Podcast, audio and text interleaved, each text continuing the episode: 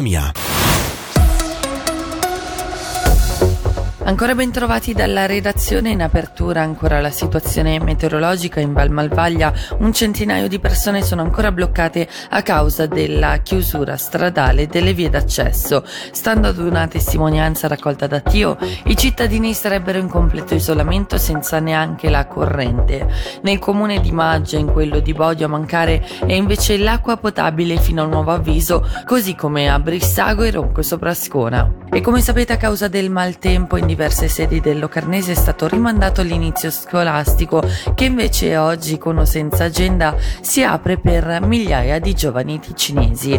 Tra le novità, oltre alla nuova presidenza del DEX, spiccano l'apertura del liceo 3 a Lugano, a Viganello e le classi sperimentali per il superamento dei livelli A e B volute dal Gran Consiglio.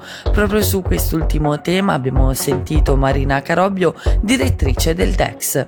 E oggi viene fatta una sperimentazione in sei sedi scolastiche proprio per vedere qual è il modo migliore per superare questi livelli. Quindi quello che mi attendo è che alla fine di questi due anni, grazie alla valutazione esterna, al gruppo di accompagnamento, si trarranno delle conclusioni che permetteranno di dire qual è il modo migliore per eh, appunto superare i livelli e dare quelle competenze necessarie alle giovani e giovani per affrontare le sfide del futuro.